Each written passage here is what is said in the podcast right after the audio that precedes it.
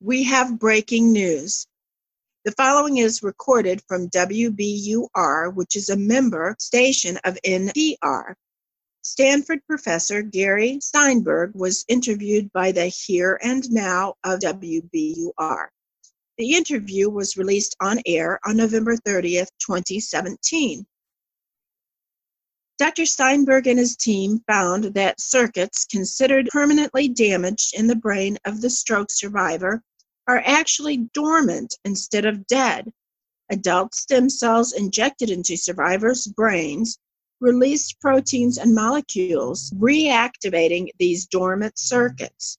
This means chronic stroke survivors can see dramatic improvements in their functions. The study is going through the second phase of a trial, which will take up to 18 months. Once confirmed that this is working as planned, the team will go to a definitive phase 3 trial. After that, the treatment will be commercialized.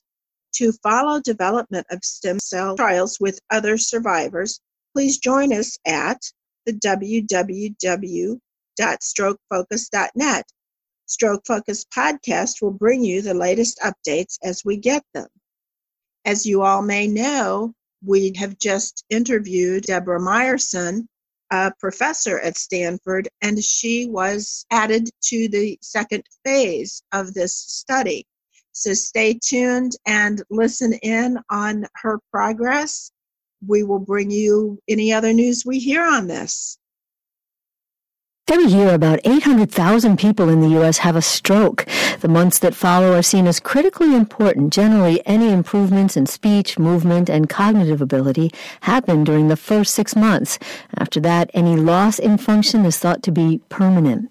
But a neurosurgeon at Stanford has been testing a new adult stem cell therapy that has completely changed this thinking. Dr. Gary Steinberg is a professor and the chair of neurosurgery at Stanford. He's being honored for this work by the Smithsonian Magazine, which is presenting him with one of its American Ingenuity Awards. He joins us now. Dr. Steinberg, congratulations. Thanks a lot, Robin. Well, you have a lot to be happy about because from what we're reading, some of the patients you've worked with dramatically improve even years after their strokes. Stem cells. First of all, remind us what adult stem cells do. So there are many types of stem cells, of course. Mm-hmm. Adult stem cells are one particular type. And they have the ability to turn into certain kinds of cells in the body. But the interesting thing in terms of what we did is that the cells don't actually integrate into the brain long term and become neurons to reconstitute circuits. What they do is to pump out very powerful growth factors, molecules, and proteins that enhance native mechanisms of recovery, such as new synapses of neurons that are there, new blood vessels, and they have a very profound effect on modulating the immune system. And in that way, what we believe they do is to turn the adult brain into a neonatal or infant brain, which has a lot of ability to recover after injury. Well, and the overarching headline here is that the thinking had always been that after several months, whatever wasn't functioning was dead. You discovered it's dormant.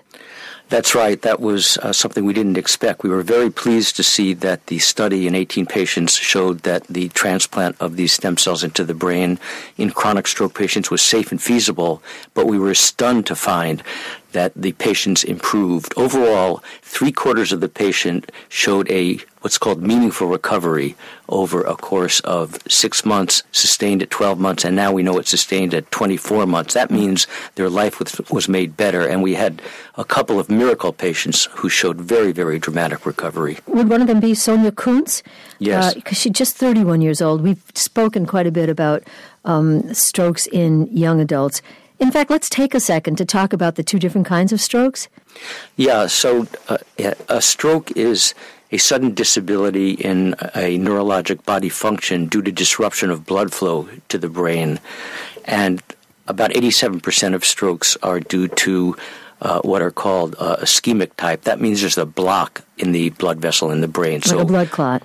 That's right. And so glucose and oxygen can't get to the tissues, and the tissues die. The other type, which is much rarer, is a hemorrhagic stroke that occurs in about 13% of patients, and that is when a blood vessel bursts in the brain, causing injury. Well, and as we've been hearing on our program, and as you know, it can happen to someone as young as 31 years old. This was Sonia Kunz. She had very little movement in her right arm or leg. And then you perform this procedure, drilling a tiny hole in her skull, and injecting her with the stem cells. So how did you know where to go? So what we do is to attach what's called the stereotactic frame to the head. It's like a GPS system of guidance for the brain, and that allows us to implant the cells around the stroke with sub-millimeter accuracy. Then we make a little hole about the size of a nickel in the bone, and using a very fine needle, we transplant the cells into the area just surrounding the stroke, not directly in the stroke, because that's a very inhospitable environment. But the cells survive just outside the stroke, and they somehow do their thing to resurrect the circuits. Yeah, and you're not quite sure how, but just again to underscore here, these are not embryonic stem cells. That's very controversial because they come from early stage embryos that have been discarded. Again, these are adult stem cells, and they die off. It's not as if they stay. So you're saying they prompt something. That's exactly right. They're not embryonic-derived. They're not fetal-derived. They're adult-derived from a donor bone marrow. 2 donor patients provided enough cells to treat 18 patients in this trial. And the cells don't survive more than a month or two in the brain. But by secreting these very powerful proteins and molecules, they seem to resurrect the circuits that we used to think were dead or irreversibly injured. Now we know that they're viable. We just have to figure out how to rejuvenate them. Well, and tell us, what happened for Sonia Kunz? Well, Sonia was 2 years out from a stroke that affected her left brain, so she was unable to move her arm or hand at all. She could walk with great difficulty. She didn't want to get married because she felt she'd be embarrassed walking down the aisle, and you couldn't understand her speech. After we transplanted the cells, she made a dramatic and near miraculous recovery to the point she's walking well. She got married. She had a baby boy 14 months ago who's doing very well. And her speech, while not completely normal, is very, very understandable. Look, you know that right now millions of people are listening who have a loved one who's had a stroke and has not had recovery, or they themselves have had a stroke and had recovery. What are the cautions here?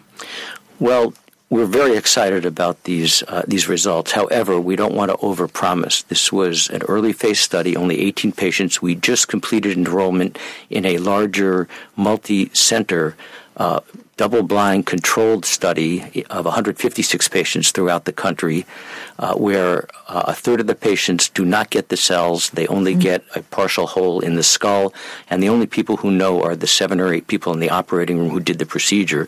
So we'll have the results of this larger phase 2 study in about a year and a half, and if that confirms what we found in the first study, it would lead to a definitive phase 3 study of several hundred patients with controls, and if that's positive and shows benefit, we'll be able to commercialize the technique, and it'll become available for everybody. This is amazing. I mean, when you step back and think about it, what are your thoughts? Well, I'm shocked. To tell you the truth, even 10 years ago, we couldn't dream about recovering function in patients with neurologic disorders and disability. Now we know that those circuits, which we thought were irreversibly damaged or dead, are not. We just have to figure out how to resurrect them, and it may apply to disorders other than stroke, such as spinal cord injury, traumatic brain injury, and even degenerative diseases like Parkinson's disease, ALS, Lou Gehrig's disease, and maybe even Alzheimer's disease. And by the way, I just want to mention, you're not sure why these areas die off or are dormant or inhibited, but you've mentioned inflammation, that word that always creeps up, whether it's heart issues or now post-stroke. Just thoughts on that. That's exactly right. So we don't know why these circuits are inhibited, but we hypothesize it's due to a chronic inflammation, and there's increasing evidence now that not just animals but also people have inflammation that continues for years after a stroke. We think that the cell-secreted products that we put in are actually causing a response in the brain, because we see a new abnormality on the MR scans that appear at a week and disappear at 2 months. And that temporary abnormality that appears then goes away is correlated in terms of its size with the recovery at 12 months and 24 months. So we're studying exactly what that is now in the laboratory. We think it actually is a beneficial form of inflammation that stimulates these circuits. We always end up saying, I'm not a brain surgeon, but whatever. You are a brain surgeon. With what you know, is there something that people can do to better improve their health or maybe avoid a stroke? Well, sure, there are preventative measures which are very important, including controlling blood pressure, not smoking, eating a healthy diet. Exercise is key, avoiding obesity. Those are all generally good strategies to try to avoid a stroke. And then there's something you can't change very well, and that's the genetics, the genes you were born with. Yeah. I was going to say, because Sonia Kunz, the 31-year-old, terrific health and a stroke. Dr. Gary Steinberg, chair of neurosurgery at Stanford University. He's in Washington, D.C., to receive an award from the Smithsonian Magazine, one of its American Ingenuity Award winners this year, for his work using adult stem cells in post-stroke recovery. Dr. Steinberg, thank you so much. Thanks a lot, Robin.